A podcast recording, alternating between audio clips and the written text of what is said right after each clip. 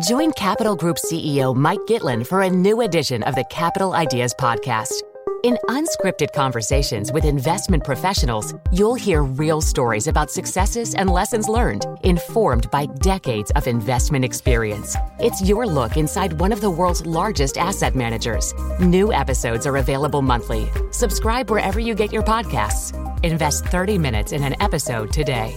Published by American Funds Distributors, Inc. You've probably heard about Fiverr, a global marketplace of skilled freelancers. But sometimes businesses need to manage multiple complex projects simultaneously. That's why they created Fiverr Pro, where you can gain access to the very best freelancers, streamline your workflow with a user friendly dashboard, and collaborate on projects with your team. Designed to handle projects of any size, Fiverr Pro is the ultimate freelance solution for your business, with no hidden membership or subscription fees to get started. Visit pro.fiverr.com to sign up and use code VOX for 15% off any service. That's pro.fiverr, F-I-V-E-R-R.com, and use code VOX. From Cafe, welcome to Stay Tuned. I'm Preet Bharara. I mean, when you think about what were your early conceptions of the American story, you know, usually you're thinking about John F. Kennedy. Ask not what your country can do for you, ask what you can do for your country. I think that presidents kind of tell us who we are. they tell us what we stand for. They tell us where we're going. And they fill that gap of what is our national identity. That's Ben Rhodes. He served in the Obama administration for all eight years, like my previous guest, Valerie Jarrett. He's also the co host of Pod Save the World from Crooked Media and the author of the best selling book, The World as It Is, a memoir of the Obama White House. Sometimes, for me, foreign policy can be an intimidating topic to tackle, but I speak with Ben about the Iran nuclear deal, which he worked on, and we discuss the role of presidential rhetoric, including the most recent presidents, and their very different speaking styles. But first, let's get to your questions. That's coming up. Stay tuned. You can tell a lot about somebody by the company they keep, and also by the company they don't keep. That's why I put this right in my Twitter bio banned by Putin, fired by Trump. And now we've put it on a t shirt. To get yours, head to shop.cafe.com for your very own banned by Putin, fired by Trump t shirt. And even more Stay Tuned merchandise. That's shop.cafe.com. Hi there, this is Cheryl Carmichael, California. So I've read that the Office of Special Counsel has recommended that Ms. Kellyanne Conway be dismissed for her repeated violations of the Hatch Act. And the president says, no, I'm not doing that. So who enforces the Hatch Act? Or does it just crawl in a corner somewhere and die? Thank you. Cheryl, thanks for your question. Ann Milgram and I talked about this a little bit, and I think it's in the Cafe Insider podcast sample that was in the Stay Tuned feed this week. But further to your question, who enforces the Hatch Act? It's the Office of Special Counsel. Now, you could argue that the Office of Special Counsel does not have a lot of teeth, that it can make recommendations and it can make pronouncements and it can issue reports, all of those things it does. But like a lot of other things, including security clearances or anything else, in these circumstances, if the recommendation to fire someone is not accepted by the president, there's not a whole hell of a lot that the OSC can do. In fact, we got a related question about the Hatch Act from a Twitter user, Gene Sinodinos, who asks, question, if the OSC says that Kellyanne Conway has broken the law, why the heck isn't she being arrested? The way it sounds, the recommended recourse is firing, and that's not exactly a legal remedy. Love the podcast. Hashtag curious minds, hashtag ask Preet. That's another good question. And people have to remember that there are you know, two kinds of laws. There's lots of things that people can do that are contrary to law, like, for example, discriminating against someone in the workplace, speeding, or all sorts of other things, but they are not criminal in nature. In other words, the penalty for those things has been determined by Congress or a state legislature not to be punishable by criminal indictment and enforceable in the courts in that particular way. Lots of things are violations, and you're not supposed to do them, but the remedy is often civil damages or some other disciplinary action. So if Kellyanne Conway as it's been determined by the OSC, has broken that particular law, there's no basis for arrest because it's not criminal. The law requires lots of things. Not all of them have a criminal penalty, and this is an example of that. This question comes from Twitter user Scott Monty, who asks What are your thoughts on the DOJ stepping in to object to Paul Manafort's placement in Rikers? did the state of New York have to respond in kind to the request? Hashtag AskPreet. Scott, thanks for your question. You're referring to news reports in the last few days that Paul Manafort, who has not only been charged in federal court, but also been charged by the Manhattan District Attorney, Cy Vance, for various tax and other violations, now that he has to face justice in the state court here, as it typically happens when you have both a federal charge and a state charge. In this case, the federal charge has essentially gone first. Uh, there was a conviction and then a guilty plea, and now he's not done. So typically, you get transported uh, to the jurisdiction where the next case has to unfold, and that's here in Manhattan.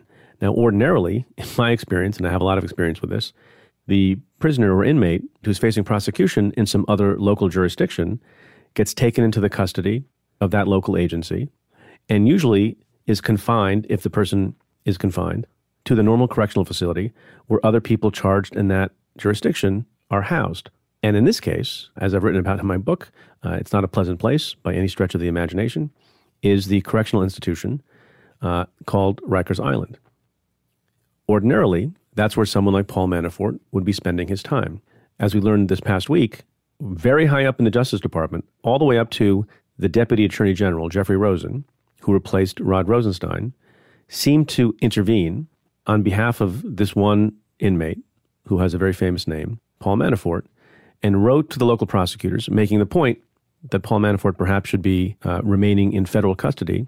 So, as I understand it, at the time of this recording, he will be held at the Metropolitan Correctional Center.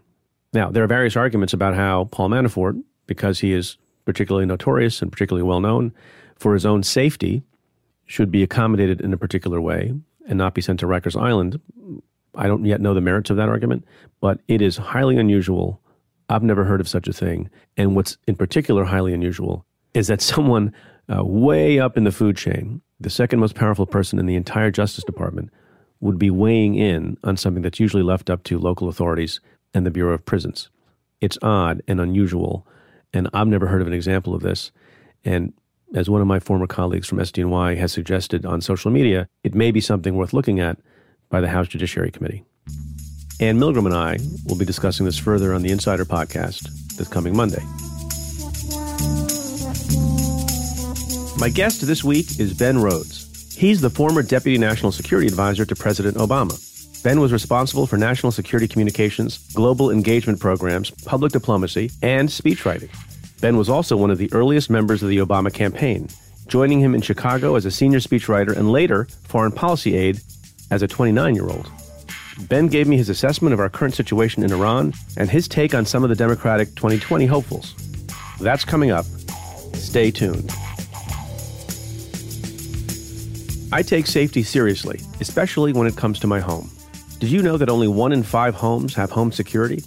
It can be difficult to find an effective system that doesn't break the bank, and most companies really don't make it easy.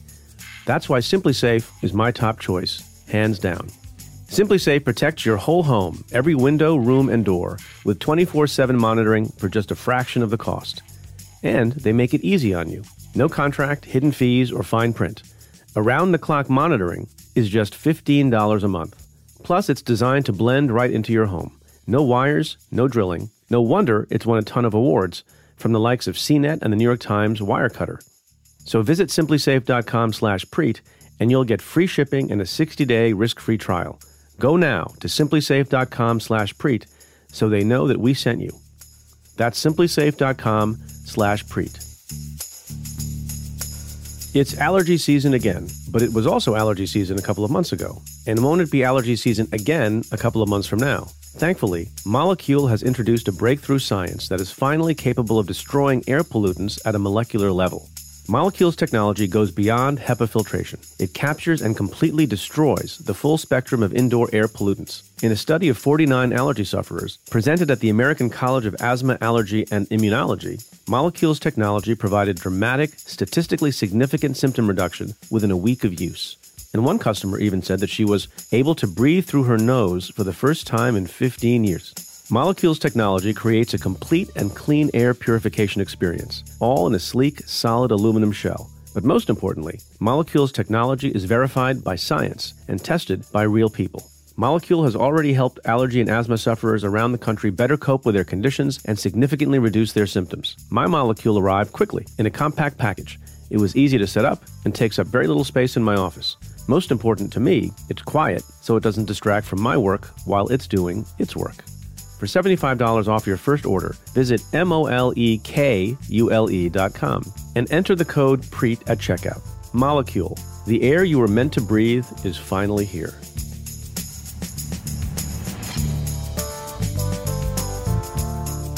Ben Rhodes, welcome to the show. Good to be here, Preet. Congratulations on your book, which is recently out in paperback, The World as It Is. Thank you. Thanks. How'd you come up with that title? You know, actually, um, Obama used to have a phrase that he used again and again, which is that in order to pursue the world as it should be, you have to see the world as it is. So it's funny because a lot of people heard that title and they're like, oh, here's this guy, he's beaten down. you know, he's kind of sacrificing his idealism to the world as it is. But actually, the point of it is if you want to be an idealist, you have to see the world as it is in order to pursue the world as it should be. And that's kind of the end of a bunch of his speeches, the Nobel Peace Prize included. And actually, I didn't know this, but when Michelle Obama wrote Becoming, she says that like on her first date, Barack Obama used that line. so that's so, a hot line. Like a lot of things. Yeah, exactly. I, I, didn't use that on my first date, but like a lot of things in my life, I, I stole from Barack Obama. I'm looking at the memo I get from the staff, which is excellent as always. And I thought there was a typo because I followed your career for a bit. We share the same book agent. Yeah. Elyse Cheney. We should give her a plug. We should. We can test if she listens. yeah, yeah. Right. Yeah. Exactly. And I thought that something clearly was wrong when it stated your age as 41. 41. Yeah. I'm like, clearly that's an error. Yeah. How the hell are you only 41? And, and if you're 41, you're four years older than for example, Pete Buttigieg, why is it that you are not running? yeah, I was going to say the thing about being uh, 41 is uh, because I was in government so young, I'm now retired at 41. Right, strange. it's, uh, kind, it's kind of nuts. You, yeah, so you yeah. were like a you were like a kid. I was. I when was. you came into the Obama administration to write speeches. Yeah, and actually, I. Um, it's one of the ways in which I framed the book, which is I was 29 years old when I went to work for Barack Obama the beginning of his campaign in 2007. I was hired as a speechwriter. And look, part of that is most of the establishment lined up with Hillary, right? And Obama needed needed people, right? And so we tended to be younger. When I moved out to the Obama headquarters in Chicago to write speeches and to be kind of a foreign policy staffer, I was like the oldest guy in the room. Well, how old was John Favreau? John Favreau, who was the chief speechwriter, was probably 25 at the time. Maybe he was 26. Kids, right? a bunch yeah, of we kids. Were, we were kids there to change the world, and and I'll never forget what it felt like to go from being one of the older guys uh, in the room to then coming in government at 31, being one of the youngest guys in the room. You know, I think Obama deliberately wanted a generational balance. So you know, so he had Hillary in the first term. you had Hillary and Bob Gates and all these graybeards, and then he, he wanted some younger people around too. He wanted diversity of views, diversity of generational viewpoints. I recognize the advantage I had is I was not famous. I was not known. I was this relatively anonymous 31 year old, and so I could tell kind of a coming of age story. What's it like to be spit into the White House at 31 and spit out at 39, and to essentially have come of age at the center of all these events? So, what was it like? Were you, were you in awe when you went to the White House, or just in shock, or is it, yeah, this is, this is how I roll now? Well, we were part of this cultural phenomenon of the Obama campaign. And this thing, which started as a few dozen people working to elect the first African American president, suddenly became this phenomenon uh, over the course of 2007, 2008. But then when you come into the White House the first day, no matter how much you think you've earned it, no matter how much you think the right thing has happened, you can't help but be somewhat awed. First of all, because it's so small. I was struck by, I mean, you've been there, Preet, but you walk into the West Wing of the White House and there's like 40 people who work there, maybe 50 people. And you're kind of looking around, where are the other people? you know, um, they're across the street. Yeah, they are. They are across the street. But the, the, what you get is that this is just human beings in these offices making these decisions my office in the West Wing had a very low ceiling, which didn't really matter for me because I was short. But I realized that the reason why is because the Oval Office was right above me, and they had a lot of communications and encryption equipment in the ceiling. And then I remember kind of walking around, and I kept expecting to be stopped by some, you know, some some armed men. Get out of uh, here, kid! Yeah, get out of here, kid! And you're walking by, you know, Abraham Lincoln's official portrait, and you're walking by rooms where these momentous decisions have been made in the first few days, you are totally awe inspired. We were also dealing with a financial crisis and Yeah. two wars. And so the work is right on top of you right away.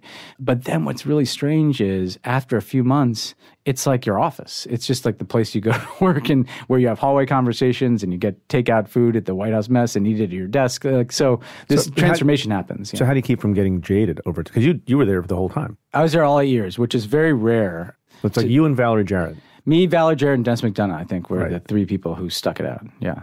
Um, you get jaded. I mean, I, I try to be honest in this book that the cynicism and, and nihilism, in a way, of American politics does grind on you and it wears on you. But, you know, every now and then, there are these moments that remind you what you're doing and why you're doing it. And and for me, as long as I believed in the guy I was working for, I could get through that. And I, I describe after a particularly difficult stretch of time, I was sitting in my office, and Obama was going down to the church in Charleston, South Carolina, where the shooting had happened from the white supremacist. And he said something kind of peculiar before he left. He's like, you know, I might sing Amazing Grace because Right. he had written this whole speech that was around the concept of grace. Amazing grace. And so I'm watching this speech and I'm thinking, like, is he really going to sing? And it's a great speech. And he gets to the end and he kind of stops. And and I could tell, like, I know he's going to sing. you know, I'm one of the only few people who knows this. Amazing grace. How sweet the sound. But then I remember watching him doing this and thinking, like, this is why I'm here. you know, that there's something intangible about politics that goes beyond even policy or any individual debate. That if you're a part of an enterprise, in this case, the Obama administration, that can produce this moment, then it's worth coming to work every day. Yeah. Did you know if he could sing? Yeah, he sings, uh, you know, he sings a fair amount. I mean, Just in the Oval? yeah, I, I described a different moment where I was ta- going over some speech with him in the Oval Office, and I told him this story. I don't even know how we got on 9 11, but I, I told him this story about 9 11 because he was going to Baltimore to commemorate the 200th anniversary of the Star Spangled Banner or something, kind of stuff presidents do. And I said, oh, I always liked America the Beautiful better. So I told him this story about how after 9 11, I lived in Queens, in a Queens neighborhood where there were a bunch of firefighter funerals on the blocks around me. And it was a really horrific experience. And I'd go out to these kind of railroad bars full of these burly guys who were 9 11 responders, and they were in tears. And, and coming home one night and putting on Ray Charles, America the Beautiful, and and kind of having all the emotions hit me and breaking down. And he said, you know, they should make that the national anthem, the Ray Charles version of America the Beautiful. It's and I'm really like- good. And, and he's like, you know, you should make the national anthem as if like I could do that. And I'm like, well, you know, you you could do something about that. But then yeah, he he kind of broke into it. Uh, he said, you know, it's all there. It's it's American history is more in that song than the Star Spangled Banner. It's black and white. It's suffering and victory. And he broke into America the Beautiful imitating Ray Charles and then kind of sang on the way out the door to walk to Marine One and close the door and leaves me standing there in the middle of the Oval Office. And it's another one of these moments where it's like, okay, the first African American president just sang the Ray Charles version of America the Beautiful, walked out to Marine One and left me standing alone in the Oval Office with a bust of Martin Luther King and the quote from Martin Luther King, the arc of the moral universe is long, but it bends towards justice on the rug. And I'm like, this is again another one of those moments that makes this worth it. So you were not jaded that day. Not that day. Not a that lot of other days. Mainly when I had to deal with Republicans. All right, we're gonna we're gonna come to that and bipartisanship. But Yeah. I want to talk about the whole idea of speech writing. Yeah. writing for someone else. First of all, how important is it for a president to be able to give a good speech? It's really important because, you know, Obama used to tell me that everything that we were doing was telling one story about America. When you look at what made Obama successful as a politician, the 2004 Democratic Convention speech that launched his ascent is essentially the same speech as the 2017 farewell address he gave before he left office. There was a consistency and an authenticity that people connected to. And all the different things we were doing, whether it was healthcare or an Iran nuclear deal or climate change, it kind of added up to one vision of a progressive America drawing on its best self, right? And the ability to communicate, sure, it's important in a crisis, it's important to persuade people, but it's also important to give people a sense of direction, you know? And what's interesting is Trump doesn't give traditionally good speeches, but he has a consistency in his rhetoric, which is, I think, appeals to his. No, some people love it. I want, to talk Yeah. about his speech giving. But can I ask you, what does it say about people, us, the citizenry, that we can be so moved by a single speech by somebody even without knowing a lot about that person. I'll, I'll give you an example. Cyrus Habib, who's the lieutenant governor of the state of Washington, who's been a guest on the show, very impressive guy. He once told me, I had breakfast with him when I was in Seattle a few weeks ago, and he's a very good orator, speech giver, uh, very persuasive and moving, and he has a great story. And he said, I was talking to a bunch of people one day, and they all said, you know, we want to vote for you because that was a great speech. And he says, you don't know anything about me. I mean, it's Yeah. wonderful. It's really nice. Yeah. It's, a, it's a nice compliment. But how can it be that a guy gives a speech somewhere, a woman gives a speech somewhere, and people are so moved by that that they think there's something special about a person based on one speech? I mean, is there something weird about us that we're moved so quickly by someone's ability to give a good speech? There is, and I've, I've thought a lot about this. And, and one of the things I think, and this may seem fairly high level, but our identity is not rooted in an ethnicity, a religion, a monarchy. The things that nations generally are rooted in, that's not the case here. We kind of count on presidents in particular to tell us who we are. I mean, when you think about what were your early conceptions of the American story, you know, usually you're thinking about John F. Kennedy. Ask not what your country can do for you, ask what you can do for your country. Republicans may think of Reagan. You think of quotes from Lincoln and other presidents. Ask not what your country can do for you. Ask what you can do for your country. I've always felt the nine most terrifying words in the English language are I'm from the government and I'm here to help. A president who chose the moon as our new frontier, and a king who took us to the mountaintop and pointed the way to the promised land. Yes, we can to justice and equality. I think that presidents kind of tell us who we are. they tell us what we stand for. They tell us where we're going. And they fill that gap of what is our national identity. I also think Americans, they like performance. And they also recognize it's not just the United States, it's the rest of the world. The power that is vested in this one office of the presidency is enormous.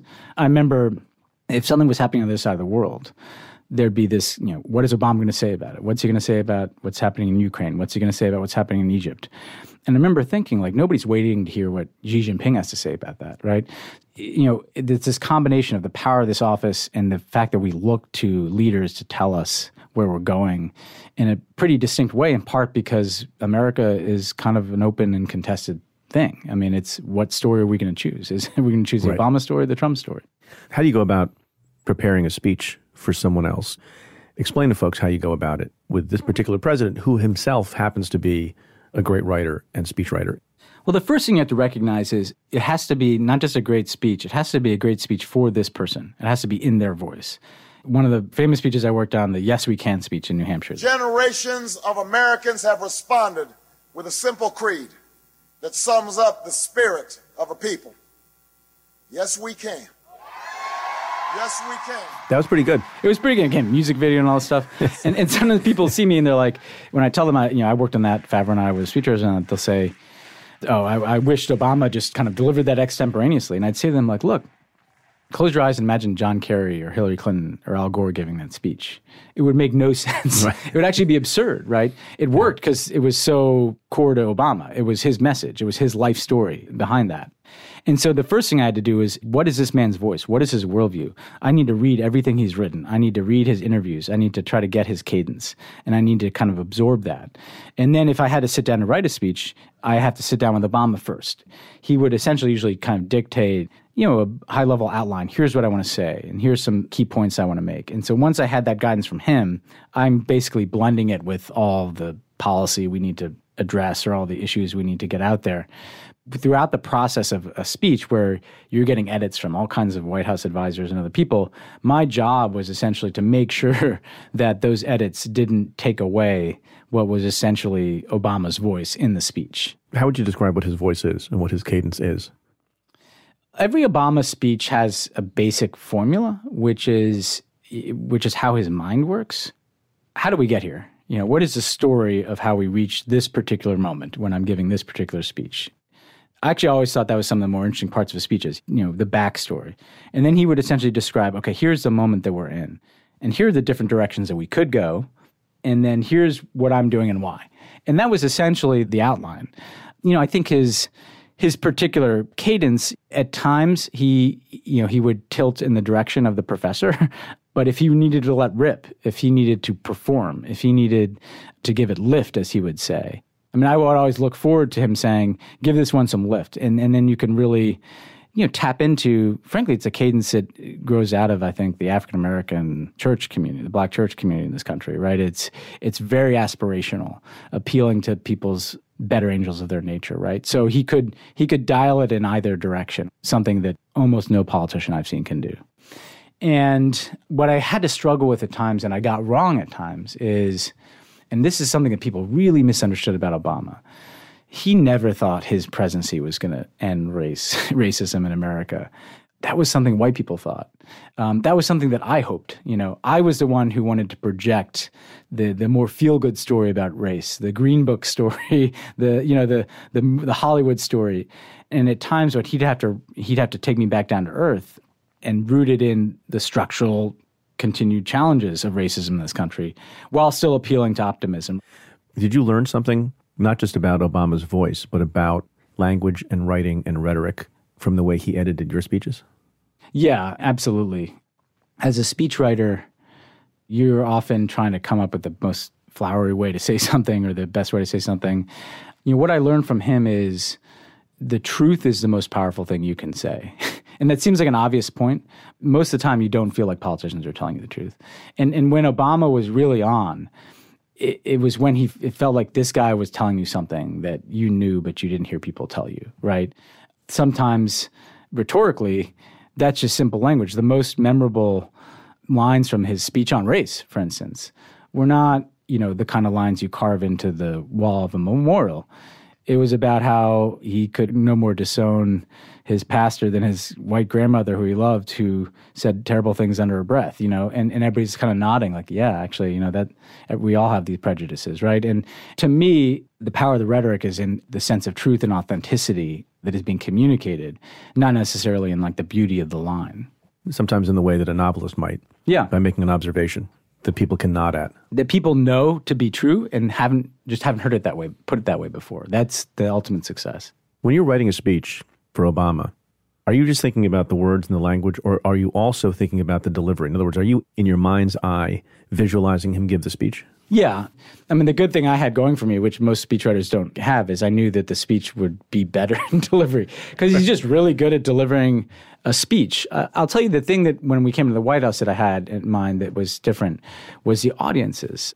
Yeah, I remember the first time I had to write some remarks in Afghanistan. Somebody said something to me like, well, remember, that you have the American people and the American media, who's kind of who you think about. Then you have Afghans and you have the Taliban. They'll watch this speech. And then you have other countries. Like, I got to write for the Taliban? Yeah. and I'm suddenly thinking, and he's listing, the, you know, then we have our NATO allies who have troops in Afghanistan. And writing for a president, and again, Trump doesn't you know care about this. But to me, one of the most challenging things is you have so many different audiences around the world, and what may sound really good to one is going to sound terrible to another. So it would have been easy uh, on foreign policy in particular, Preet it would have been easy to write chest thumping speeches all the time that Americans would love and the media would say, what a great speech. And Obama wouldn't do that because he knew that that would turn everybody off around the world, right? You know, I remember the speech he wrote about sending more troops to Afghanistan. I gave it to him and it had all this, you know, we will achieve victory and we will, you know, win. And he took all that out. He said, we're, we're not going to win. We're not going to lose either. We're, we're setting some objectives for these troops. And if I say that we're going to stay there until we win, then we're going to stay there forever because we're not going to eradicate every member of the Taliban. And it was not as good a speech rhetorically because of that, but it was in his mind more responsible. So to me, I heard the delivery, but what I also really thought about is, is how is everybody going to consume this? Right, like the State of the Union speech. Yeah, which is often among the worst speeches that a president. It's a terrible genre. It's often one of the worst speeches a president can give because you have so many constituencies. Yeah. You think the Taliban is hard. Now think of, yeah. think, think of all the constituencies yeah. in America that you have to please in like a laundry list type. Was there one speech that was the hardest for you to write? Was it the Mandela speech or something else? the hardest speech, it's a really good question. Um, the hardest speech for me to write, he gave an address to the nation about Syria in late summer of 2013. This was the infamous red line.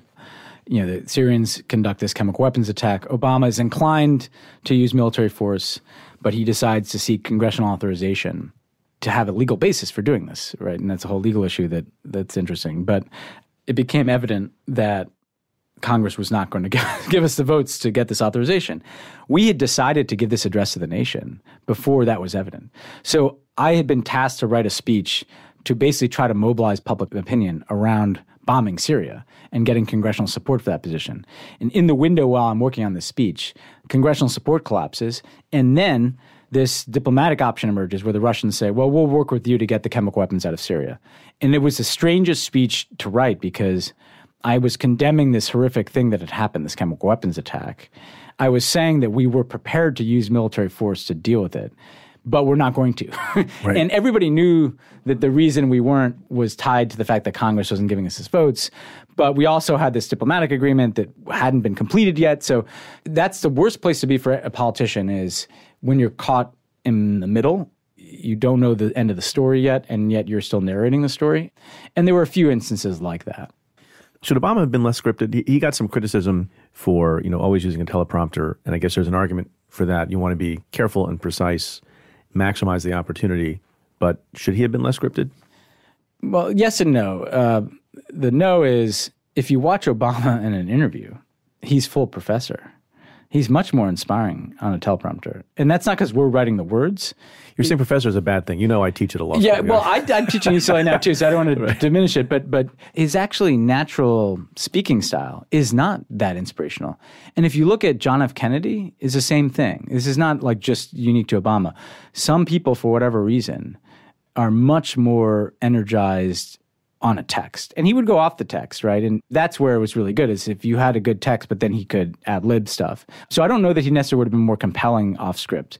I do think that Trump has shown you, I don't agree with just about anything Trump has done, but we were sometimes overly careful. Yeah. Um, I mean, I think Obama's instincts as a lawyer, as a constitutional lawyer, were to not ever cross certain lines or break certain norms. His instincts as an African American were like Jackie Robinson. They're going to be hurling insults at me from the bleachers, and I'm going to stand on first base and not yell back. You know, yeah. And I understand that psychologically, but I do think at times it restricted our ability to call out the massive amounts of bullshit around us, you know, yeah. because he wasn't going to, you know, you've got people yelling at him in Congress, you know, when he addresses Congress, you've got the cynicism of Mitch McConnell, you've got the kind of racism of the birther movement. In the birther movement, his response to that was to release his birth certificate and prove yeah. rationally that I'm correct and that these people are crazy. And I've never really thought about this, but like the the place to be unscripted was just in calling out the complete and utter cynicism emanating from the Republican Party because it was there all eight years. Uh, it didn't just emerge with Trump. But what's odd is, and you seem to allude to this a couple of times, Trump, people will say, and not everyone will, will like my characterization, he's an effective communicator. Yeah. And a lot of people don't agree with him, think that he's got a poor vocabulary, which is true. He's very repetitive, which is true, which is another way of saying he's always on message. I mean, everyone understands the guy has a view about quote unquote fake news, no collusion, whether or not the Mueller report says it and some people get faulted when they're running for office and when they're trying to make a persuasive argument about something. The intelligent people yeah. uh, sometimes don't want to be repetitive and say the same thing 17 different ways, none of which ever ends up being memorable. But the one criticism of Trump from all sides is that when he does use a script, it tends to be not a good speech. It's terrible. The theorem that you just suggested a few minutes ago is that, you know, some people like Obama is better with a script. What is it about Trump that makes him worse with a script? It's authenticity so Barack Obama was able to be authentic with the script, in part because he would work on it. You know, when Trump reads a, a speech, you feel like he's reading it for the right, first right. time on the teleprompter, right? It's like a hostage yeah. message. with Obama, he's put his his stamp on that speech. He's he's given us the guidance for it. He's edited a bunch. You know, he'd edit things 10, 15 times before it was finalized the key element for any politician is to be authentic. Trump doesn't sound authentic when he's reading a script. When he gets up in front of a big crowd and he's just talking, he is entirely himself. Yeah. Right. And Obama was able to be entirely himself reading a speech, which is actually a rarer skill in some ways. But that's Trump. And it, it, if you want to see him at his best, you have to see him at those rallies. But then there was a speech that Trump gave recently at Normandy, which got a lot of praise and it was a scripted speech. Did you did you watch it? Yeah, but I actually didn't. I mean, this is. i I'm not saying I thought it was great. Yeah, but, well, but, no, but, look, a lot, a lot of people, including critics of the president, yeah, went until and they got criticized for this. Yeah, thought that it was a good speech and it was written by someone else. Here's the thing: I have a problem with this because this has happened a few times with Trump.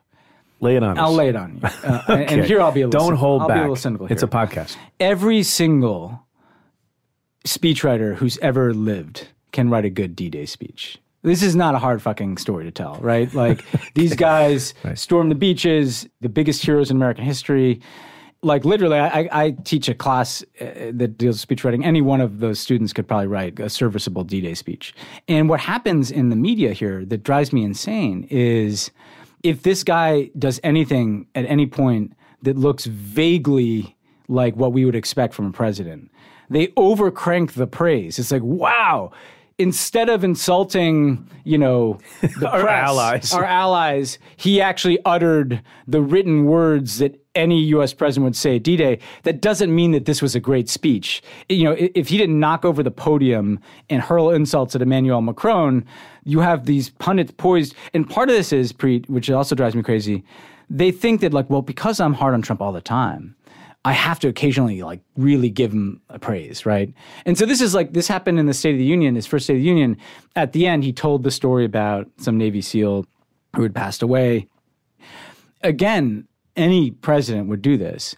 You would have thought that the combination of John F. Kennedy Franklin Roosevelt and Abraham Lincoln were reincarnated. This is when everybody said he became president tonight just because he did something that any you know movie president would do. He doesn't believe those words. The reason it's not a great speech is he doesn't believe that. A great speech is when somebody says something that is true and authentic to who they are that nobody else could deliver.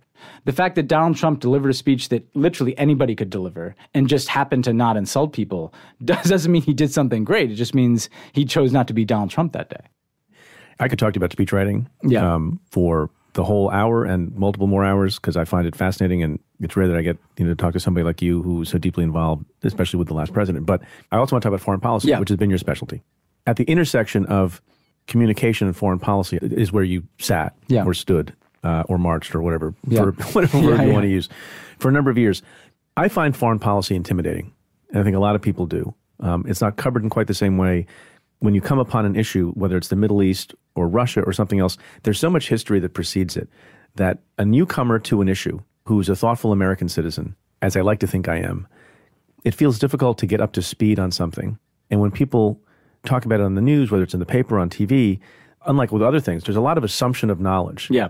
About what has transpired in the past and what the failures have been in any part of the world that's complex. It's also complex because there are no real rules. I don't really understand yeah. the rules of engagement are.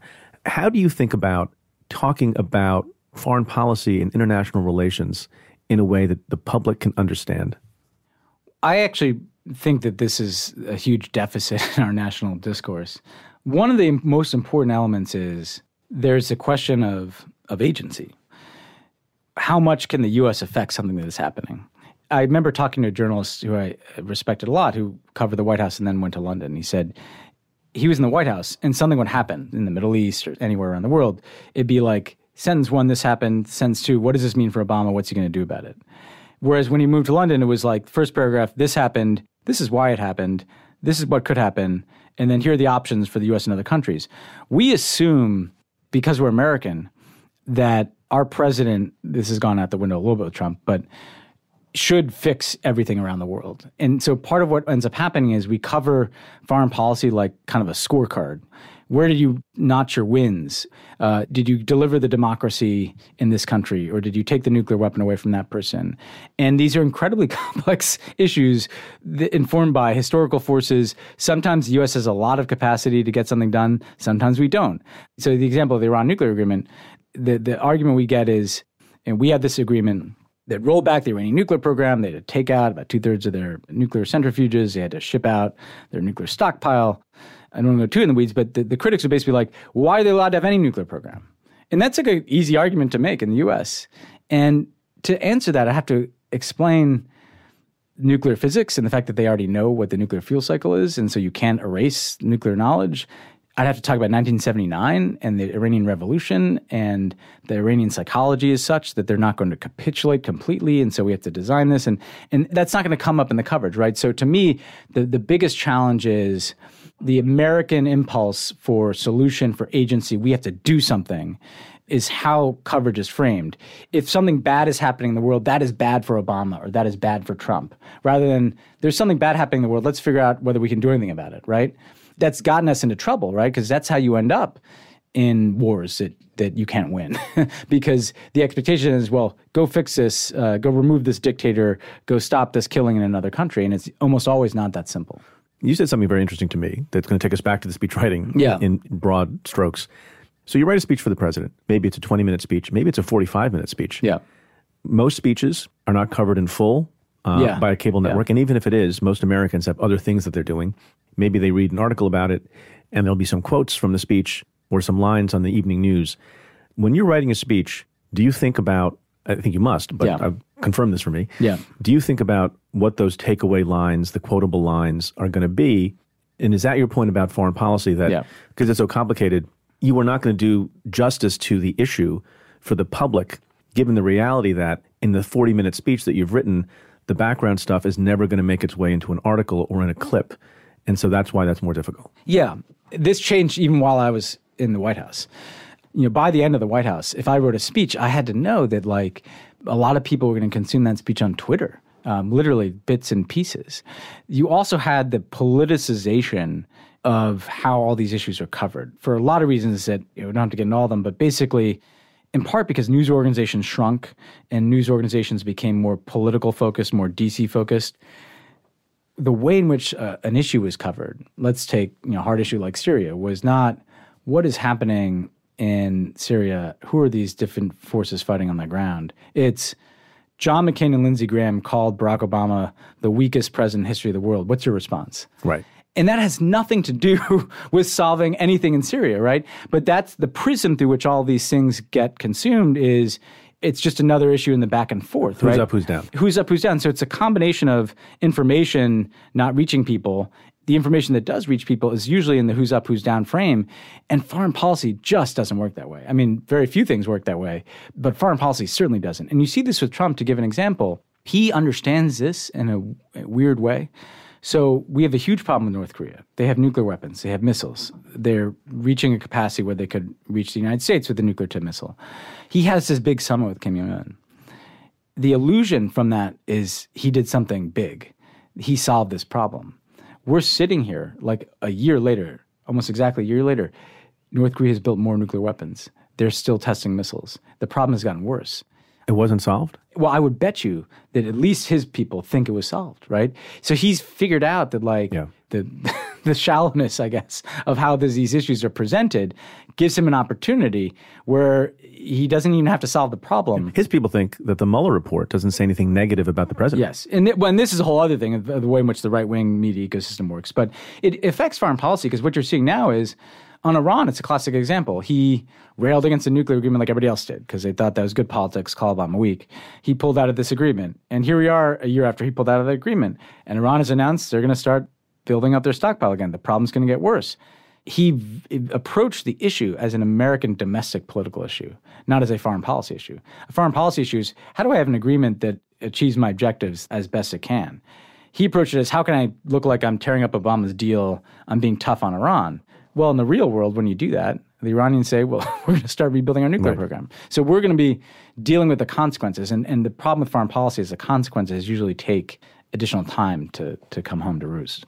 Fair to say that the Obama doctrine with respect to foreign policy was don't do stupid shit. I always say that that was the first side of the coin, and the other side of the coin was do smart shit. But essentially, I think the ba- if I had to summarize it, it is Obama came in after a period of massive American overreach. You know, the Iraq War and the financial crisis had we were an overextended superpower, and what Obama was saying is we need to pull back and not do stupid shit like the Iraq War, and then we need to build new forms of international cooperation to solve problems. Paris Agreement to solve climate change, the Iran nuclear agreement to solve uh, the Iranian nuclear issue, uh, trade agreements that allow us to have a bloc that can confront China, and, and on and on around the world. And so, what he was essentially doing is if we're going to be pulling back American overextension in the Middle East, we're going to have to be building multilateral efforts that amplify our power. Trump, what's interesting is he's made similar critiques, right? We got to, you know, we, we shouldn't be fighting these wars. But his idea is to just pull back entirely and tear up the agreements, and then you know pick fights where you feel like you want to. So they they made similar diagnoses, uh, but have the opposite solution. Did you ever get an assignment from Obama saying, hey, write a speech about how we shouldn't do stupid shit and then give it some lift? Yeah, well, th- this there's a lot to lift there. I mean, as people may remember, so Obama says this kind of an offhand comment. Don't you know? Part of his foreign policy is don't do stupid shit. Um, what he was clearly referring to is like stop going to wars in the Middle East because he was constantly under pressure to go into some other country.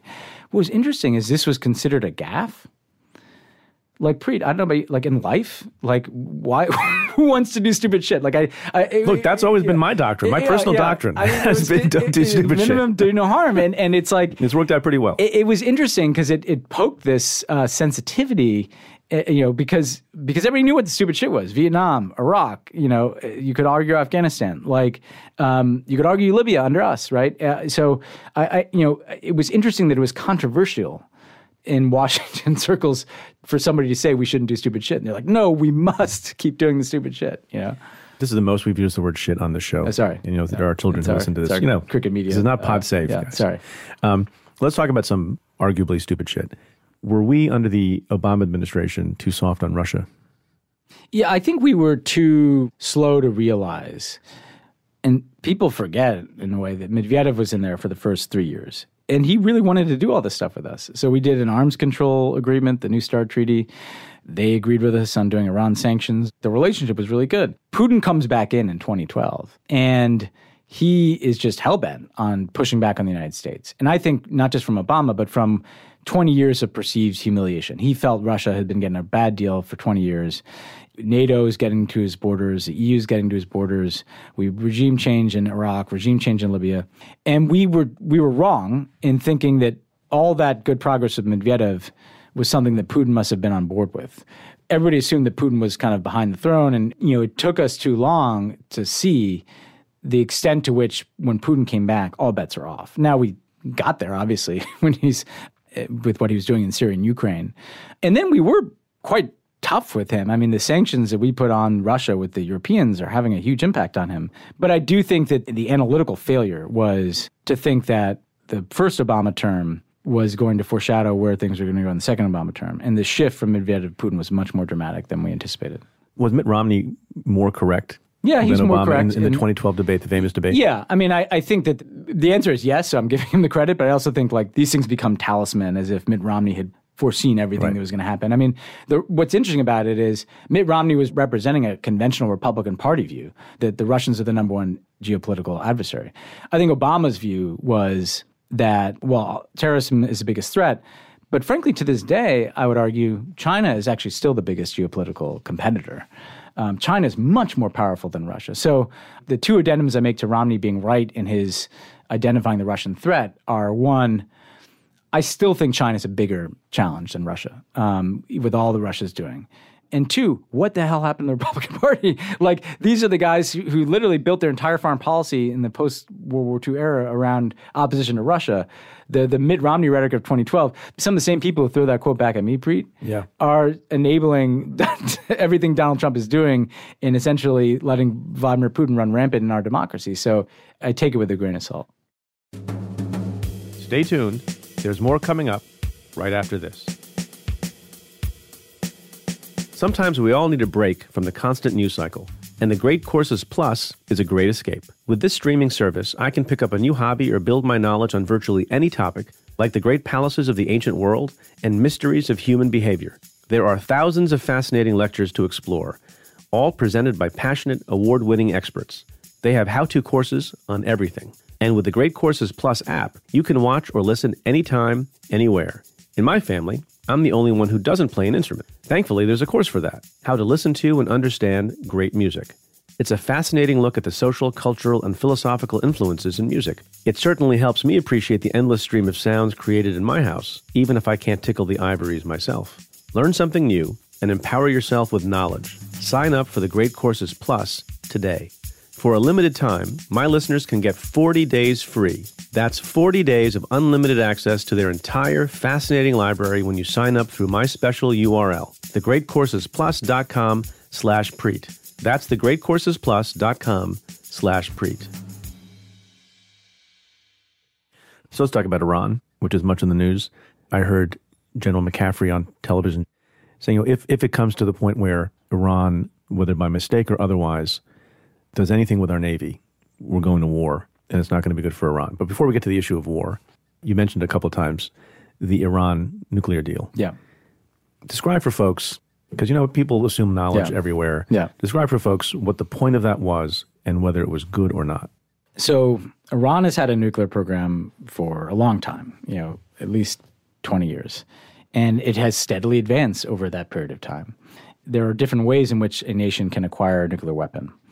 Technically, they can do that by acquiring enough enriched uranium. That is one kind of uh, material that can build a nuclear weapon, or plutonium. So Iran had advanced to a point where they were closing in on having enough centrifuges operating. Those are the machines that uh, you know produce the enriched uranium, where they could stockpile material for a bomb, and they were closing in on building a heavy water reactor, which is uh, what produces weapons grade plutonium. Right. So we have a problem we have to solve. The problem we have to solve is this country that has a foreign policy that is hostile to the United States, it supports terrorism, that threatens Israel, is reaching a point where they have enough enriched uranium and potentially plutonium to build a nuclear weapon. So we have to figure out, okay, how do we stop them from doing that? So what are the so the options? Yeah. Broadly speaking, the options for any president at that moment, and that could have been, you know, a moment in a Reagan presidency Yeah. or a Carter presidency or Any a Trump, presidency, any yeah. presidency. So broadly speaking, as a foreign policy expert, the potential options at that moment are what? honestly, there, there are three options. One is you you essentially succumb to this, right, and they cross this threshold and acquire a nuclear weapon, which is what happened with North Korea under the Bush administration. North North Korea reached that threshold and tested a nuclear bomb in 2006, and we said it was too risky to go to war, and now ever since we've been living with a nuclear on North Korea. So one is you don't do anything, or you kind of succumb to it. Two is you take military action to stop them from developing uh, this capability. Which is essentially war. Can you do that in a lightning strike? Well, this I'll come back to what McCaffrey said later, but yeah, it's war. I mean, because essentially what it is is you bomb these facilities, right? And one of these facilities is around Tehran. Like, there are people who like you would kill people. The way in which this is talked about in euphemisms, and I just did it, military action. Like we would bomb things and kill people um, to set back their nuclear program, and the risks associated with that are one, it doesn't actually entirely solve the problem because then they they know how to do this. They know how to produce this material. They may think, well, you just bombed us. We're going to double down and accelerate our efforts to try to develop uh, this nuclear material. Um, you, you, you some estimates where you'd only set them back kind of a year by doing that, and you risk a, a much wider war with Iran. And and we can talk uh, in a bit about why I think that would be a catastrophe. So, but you know, one is bomb the facilities, one is do nothing, and the third is some kind of diplomatic agreement, right? And those are really the only three options. And so what we did is over a period of years, we enforced very tough sanctions on Iran to squeeze them and force them to come back to the negotiating table. And then we sat down with a bunch of other countries, Russia, China, France, Germany, the UK, and the European Union to negotiate a deal that gave us satisfaction that Iran would not be able to build a nuclear weapon. And what they did is essentially say, okay, you're worried about plutonium. We're going to destroy the core of this reactor you can rebuild it so that it can never produce weapons grade plutonium. Literally, like we got to participate in the design of something that cannot produce plutonium for a weapon. So you take that away. Then on the enrichment side, you say, and this is a painstaking negotiation because the Iranians are saying, well, we're entitled to some nuclear power for peaceful purposes. We don't really accept that, but at the same time, you're making a deal, right? They're not going to get rid of every last bolt and screw their nuclear program. So what we say is, what is satisfactory to us? Well, you have to ship all of your stockpile out of the country, so you don't maintain a stockpile of this material.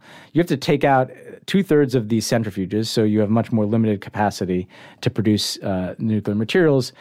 And we have to have inspectors in your nuclear facilities, in the mines where you get this material, in the mills where you convert it.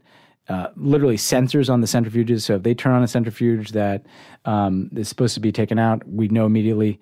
So is it the perfect deal? No. The perfect deal would eliminate every last vestige of their nuclear program.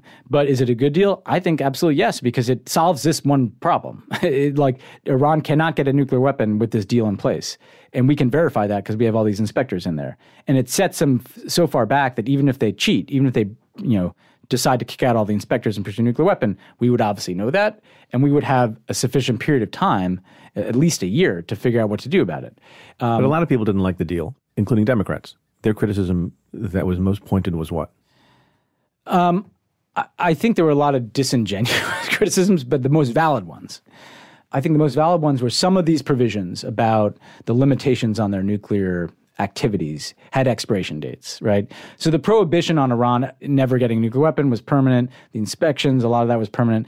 But after 10 years, after 15 years, we said you will have earned some trust if you if you comply with this deal for 10 years, 15 years, and we will allow you to reinstall some of these centrifuges to do some additional activity. And so some people said, well, wait a second, um, why can't this deal be permanent? Uh, why don't why can't the strongest elements of this deal be permanent? Our argument was essentially what I what I that's a fair argument, but I, what I'd say is if you what you're worried about is what's going to happen 10 or 15 years from now like you can deal with that 10 or 15 years from now like like well like why not just accept th- these constraints for for the time being we can see what the current dynamic is in 10 or 15 years and if you don't like that iran uh, acquiring more stockpile then then all the same options are available you can sanction them you can uh, bomb the, their facilities trump in pulling out of the deal and not providing iranians a sanctions relief they're doing now what people criticized us for happening 10 years from now, which is beginning to to start their stockpile again, right? So is, is, is the Trump criticism of the Iran deal that among the three options, do nothing, go to war, some diplomatic resolution, that he can negotiate a better deal, some better diplomatic resolution, or is it inexorably leading towards the second option, which is go to war? So, and this is the the crux of the debate, Preet. First, I'd say I think this is important I don't think Donald Trump has the slightest idea what is in the Iran deal. Right. I've always, but John Bolton does. John Bolton does. But I, have always wanted a reporter to just say what what are the elements of the Iran nuclear agreement because it's kind of yeah. You know you know what Trump said you're being a little wise guy. Yeah, but it's kind of breathtaking that it's pretty clear he has no idea. But but take take it face value. Um, there is a view that I never honestly never understood, but I'll try to present it fairly, and and then I'll present the disagreement. I think John Bolton, if Bibi Netanyahu was sitting here if Mohammed bin Salman was sitting here, would say there's a fourth option, which is what they're doing now maximum pressure, which is you just sanction and sanction and squeeze and squeeze. And at some point, you just kind of break them, right? And what's never been articulated is what that means. Like, what does that mean? The regime collapses? Does that mean they just kind of come out with their hands up and give up their nuclear program? Because the, the, honestly, if, if it's you squeeze them to get a better deal, the Europeans have been trying desperately to do that. you know, so uh, since Trump started trying to, to, to pull out of the deal and then did pull out, the Europeans have been saying, "Well, come back with us to the table, and we'll try to add some additional elements to this deal." And they're saying no to that, right? So I think they might argue that there's a fourth option, but this is the key point in the whole debate, in the debate that happened in 2015, 2016. We said, guys, no, it's it's a deal like this or it's a war. Like there's not another option. And people would say to us, you guys are being disingenuous. No, we honestly believe that. you might disagree. I honestly believe I don't I don't see any other option because I don't see the Iranians capitulating under sanctions. I actually see the Iranians becoming more belligerent under sanctions. And I have to say, Preet, like, and, and I've owned up to some uh, things we got wrong in this. So, and this one, I'll, I'll say that we were right. That's exactly what's happened. Trump pulled out of this deal. The Iranians became more belligerent. They're more belligerent in the region. They're, they've announced restart their stockpile. And we're ultimately going to get to a point where either you're coming back into a deal like this or you're going to go to war or they're going to get a nuclear weapon. Right. I don't see what the other way is. What is the goal? What the foreign policy professionals who are trying to keep their eye on the ball, whatever the goal is, the goal just eliminate the nuclear program, uh, stall the nuclear program, all about the nuclear program because yeah. that presents the most existential threat to Israel and others, or is it long term regime change or some other goal, a, a, product of which will be hopefully something good about the nuclear program? It, it's, you know, this is another difference. Um, the goal for us was to eliminate the nuclear threat. And so you have a country in Iran that is a bad actor, that does things that we don't like, that meddles in the affairs of other countries, supports terrorism. And so we're saying, well, the biggest threat is that they can get a nuclear weapon. So let's let's remove that that element from this picture. Let, let's uh, uh, the, the the biggest thing that we're worried about as foreign policy professionals is these people having a nuclear weapon, and then let's get that off the table and try to deal with these other things. Um, I personally think that you know Bolton's goal, and this is what he wrote and said before he was in government, was regime change. Was to say that as long as this regime exists in Iran, it's an un- unacceptable threat. Is that a bad goal? Yeah, I think so. Um, I mean, can I wish for the Iranian regime to change? Do I think the Iranian people would be better off with a different kind of government? Sure. But for the U.S. to remove it, if we were to remove them militarily, or let's say even I'm wrong and they do collapse, I think that what emerges is worse. and this is what but we've seen this in plenty of other countries. The people with guns in Iran are the people who are even worse than the people running it now. The Iranian Revolutionary Guard, you prosecuted um, you uh, one of their uh, foot soldiers those are the guys who'd win a power struggle. There's not some fifth column of, uh, you know, even even though I do believe there are a lot of um, small d Democrats in Iran who want a more democratic society and, and want a more rational foreign policy. I just don't believe that the U.S. imposing regime change on Iran would make things better. I think it would make it worse. Um, our bet was that you will do more, hopefully, over time to encourage Iran to move in a different direction by engaging them and trying to deal with them than by shoving them in the corner. One of my experiences in foreign policy is we, we have this misperception, I think, as Americans that, that if we just punish and punish and punish, some of these places will change. And Cuba is another place I worked on. And we've been punishing them for 60 years. And guess what? Uh, the Castro regime is still there.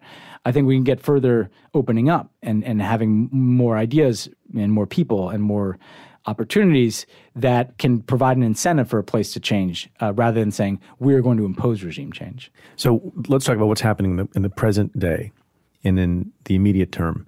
So there's this business with these tankers. Yeah. Um, which, you know, if you read the press casually, you would think that they were American tankers. Yeah. They're not. No. What's happening there?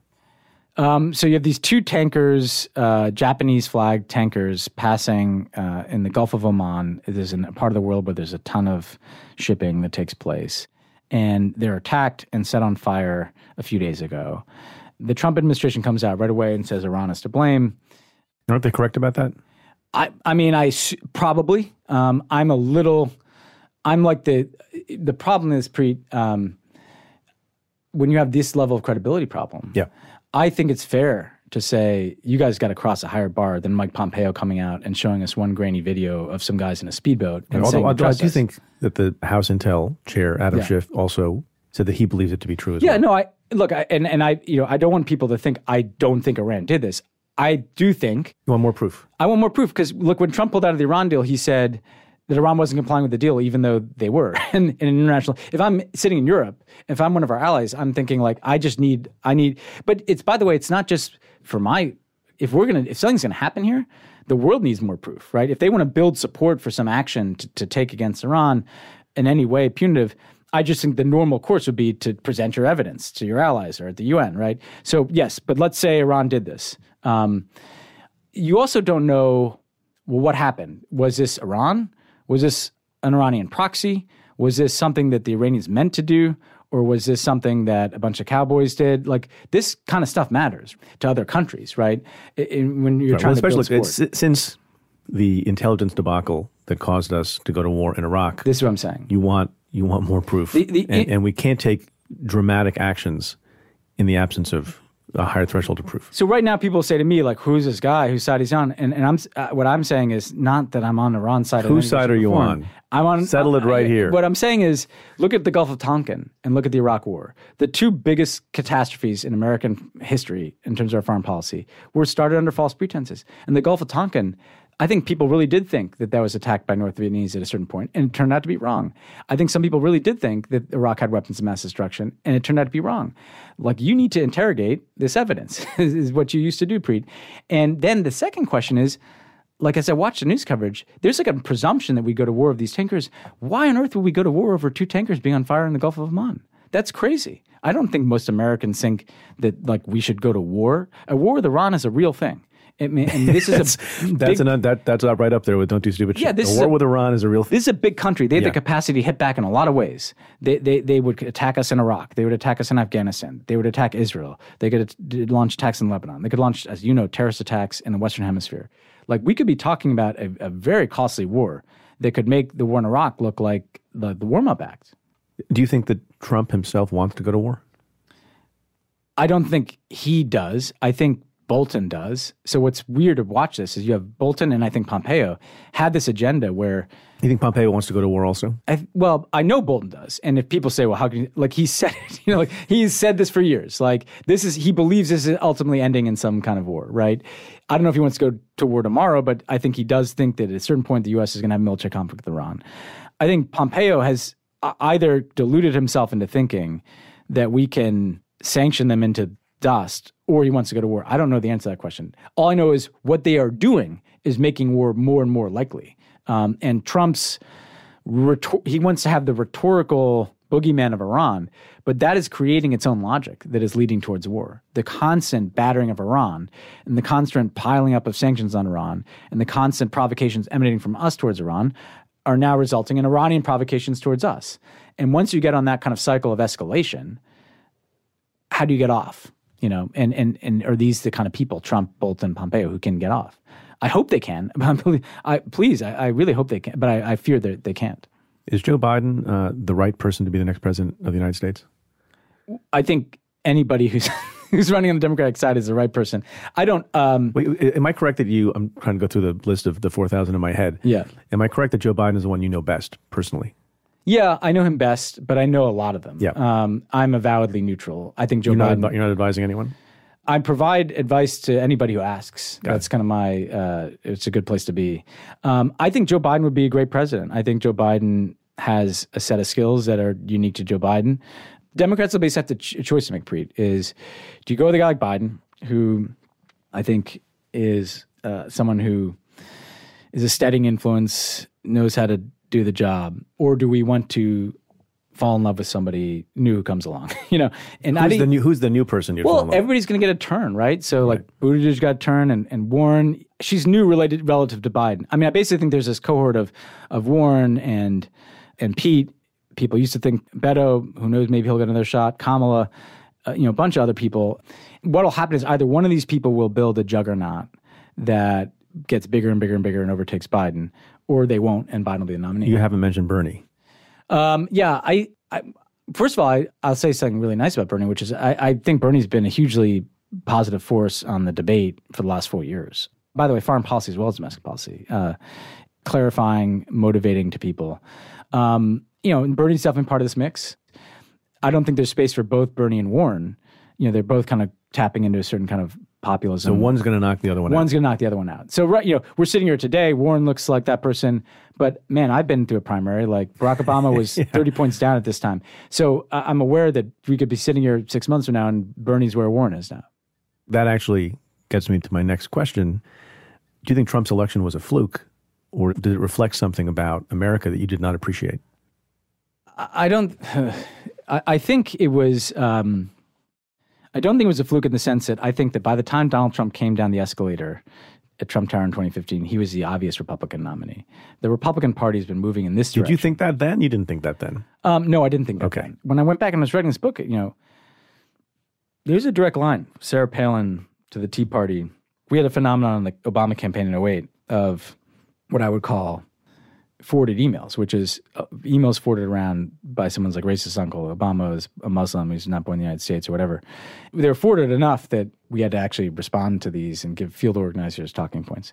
Then Sarah Palin is like that forwarded email is the vice presidential nominee, and then the Tea Party, and then the birther movement, and then all the conspiracy theories, Benghazi, which I had to live through, and, and the rest of it, right? And this kind of radicalization happening in Republican politics and right wing media the ugliness, the anti-immigrant pieces of it, the anti-Muslim pieces of it. We're, we're building and building the, the extremism of their opposition to Obama. These were all there, you know, as early as 2010. I mean, and so Trump, that's why he never trailed. So I think it wasn't a fluke in the sense that Donald Trump represents the views of the Republican Party of the United States. And that's where I disagree with Biden, by the way. This is not an aberration. This is where this party has gone and maybe not the Republicans that you and I know, but the voters, you know. Um, and it's not to say they're bad people, but it's this mix of the media they're consuming and, and the failure of politicians to take a principled stand on certain things. So I don't think it was a fluke in the sense that I think the Republican Party is moving in that direction. I think like 900 weird things had to go wrong for Hillary Clinton in 2016, and they all did. And their campaign had problems. And, and so I don't think that this was like some decisive shift in American. I mean, Donald Trump got less votes for president than Mitt Romney got, and Obama cleaned Mitt Romney's clock, right? So I don't think there's some huge shift in American public opinion. I think now, though, Preet, we talked about stories earlier, we're presented with the starkest choice possible. The story that Barack Obama represented, is that the future of American politics? Or does the story that Donald Trump represented, is that the future of American politics? And I think the answer to that question will answer everything. And, and what do you predict? I predict that if you look at American history, there's always blowbacks to change. There's always, after every advance for civil rights or social rights or social safety net, there's always a backlash. And then we always pick up and keep moving forward, right? And so to me, that this answer of legacy, I, I don't think our legacy has been undone because, frankly, it could be picked up and carried forward. You know, the Paris Agreement, for day one of the next Democratic administration, my Cuba opening, sure, a Democrat would pick that up too. So you realize this is all a continuum, and what matters is the overall direction of things. Uh, it's not settled on any one election. So you're hopeful. I am hopeful. Ben Rhodes, congratulations again on the book, which continues to do great. The World as It Is. Much better title than As the World Turns. Yeah, yeah, or General Hospital. Thanks for being with us. Thanks, Preet. The conversation continues for members of the Cafe Insider community. In this special bonus, you'll hear the job advice President Obama gave to Ben Rhodes, his feelings on the personal relationship approach to foreign policy, and the pressure he felt as a white kid from the Upper East Side writing for America's first black president. To hear that and get the exclusive weekly Cafe Insider podcast, subscribe now at cafe.com slash insider.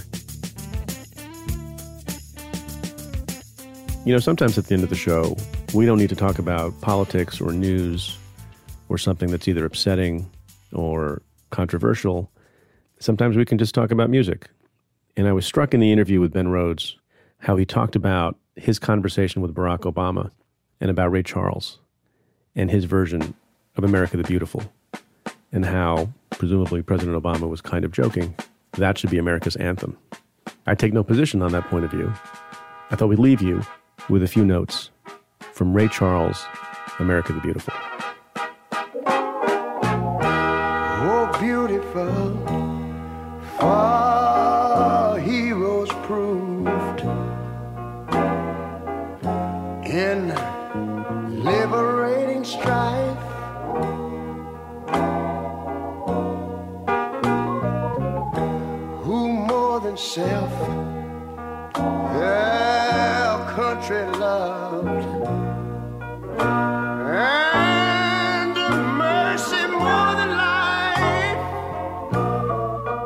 That's it for this episode of Stay Tuned.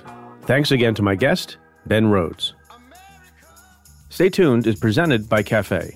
The executive producer is Tamara Sepper. The senior producer is Aaron Dalton. And the Cafe team is Carla Pierini, Julia Doyle, Calvin Lord, Vinay Basti, and Jeff Eisenman. Our music is by Andrew Dost. I'm Preet Bharara. Stay tuned. I take security seriously. In fact, it used to be my full time job to think about safety. And that didn't stop when I went home at the end of a long day. That's why SimpliSafe is my top choice, hands down. SimpliSafe protects your whole home, every window, room, and door, with 24-7 monitoring for a fraction of the cost. Visit simplisafe.com slash preet, and you'll get free shipping and a 60-day risk-free trial. So go now to simplisafe.com slash preet so they know we sent you. That's simplisafe.com slash preet.